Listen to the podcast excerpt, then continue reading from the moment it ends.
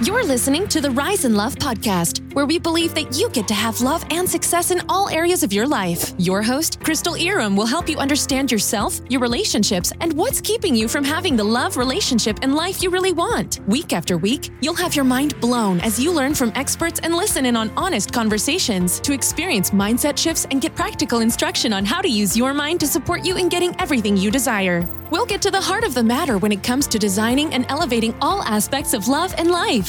Here's your host, educator, relationship coach, and lawyer, Crystal Irom.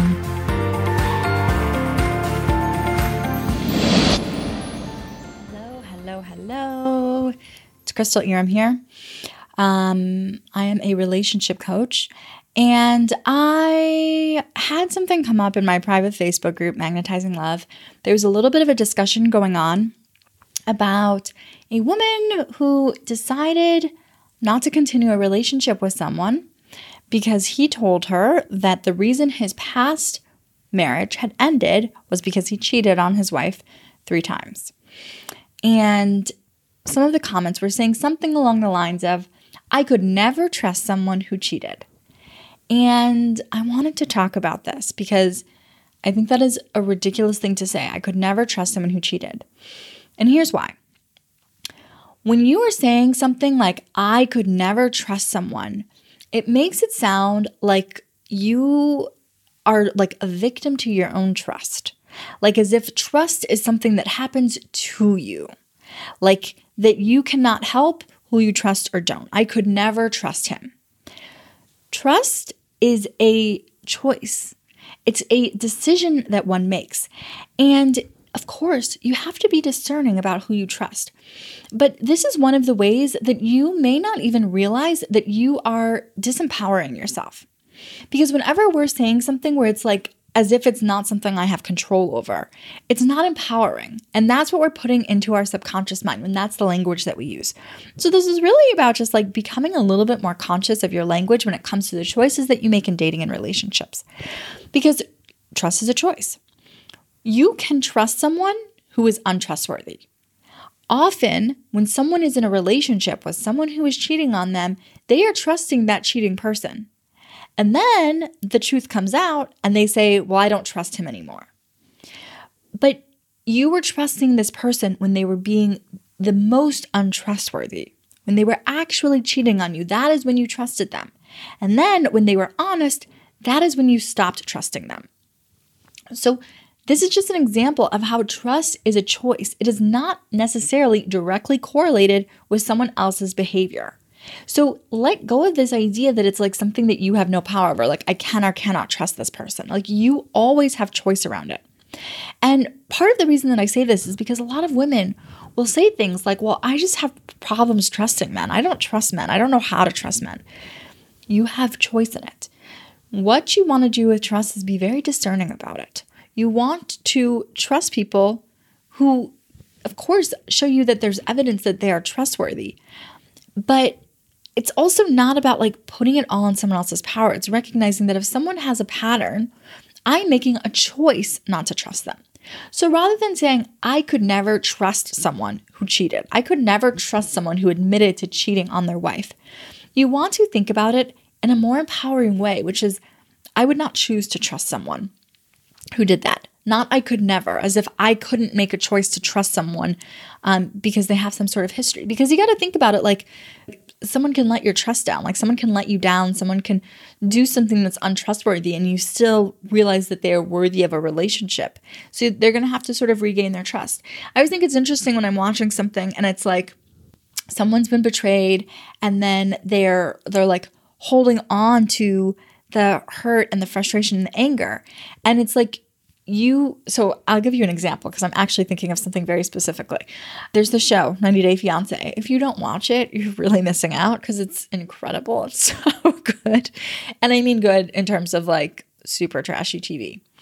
But there's this couple and the guy is 20 years old, he's from Jamaica, and the woman is 31 and she's from like Virginia or Washington D.C. or something. I want to say Virginia or Maryland, I don't know and she said very early on, one of her friends kept saying, like, he's cheating on you. I know that he's cheating on you. And she's like, you know what? I don't care. He's not here yet. Like, there's nothing that can change my mind. Like, I'm choosing to trust him.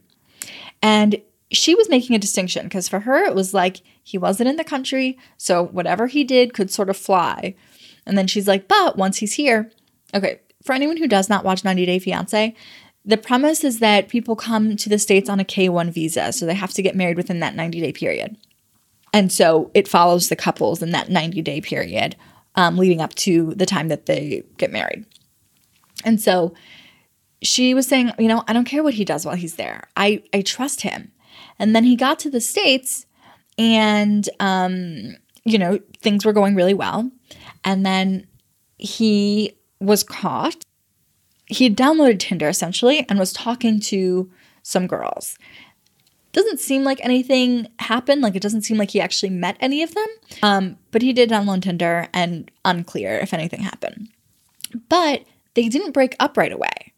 And Ashley was really, she was very hurt and she felt very betrayed. And she's like, Well, I can't trust you anymore. I can't trust you anymore. And it was interesting because it was like she was trusting him when he probably was cheating on her when he was in Jamaica. But then once she found out that he had downloaded Tinder, that's when the trust was destroyed. Like, this was a situation where it was like she was staying in a relationship where she was choosing not to trust this person any longer. And it really seemed like there was nothing he would be able to do to get her trust back. Like, this was like several months down the line. They still had not got past this whole incident of him downloading Tinder. And I just thought it was such like an interesting sort of vivid example of like the way trust works. He probably had never been a trustworthy person. It seems like from the beginning it had been sort of clear in some ways that he wasn't. He is very young and he also really was proud of his uh I don't know, status as like a player. Like he he had a lot of girls that were interested in him and he seemed very proud of that fact. So eh, the mistake was probably in choosing to trust him in the first place. But then it was interesting to me watching her say like, "Well, I can't trust you. I can't trust you. I can't trust you." And really like putting it on him that she was no longer able to trust.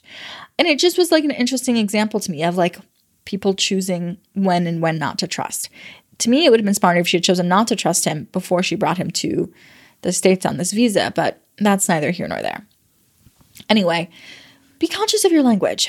When you are dating, choose conscious language. You always have choice. And I think that's like the important thing to remember. You always have choice. You're never you're never stuck. If you want something different in your relationships, you can choose something different.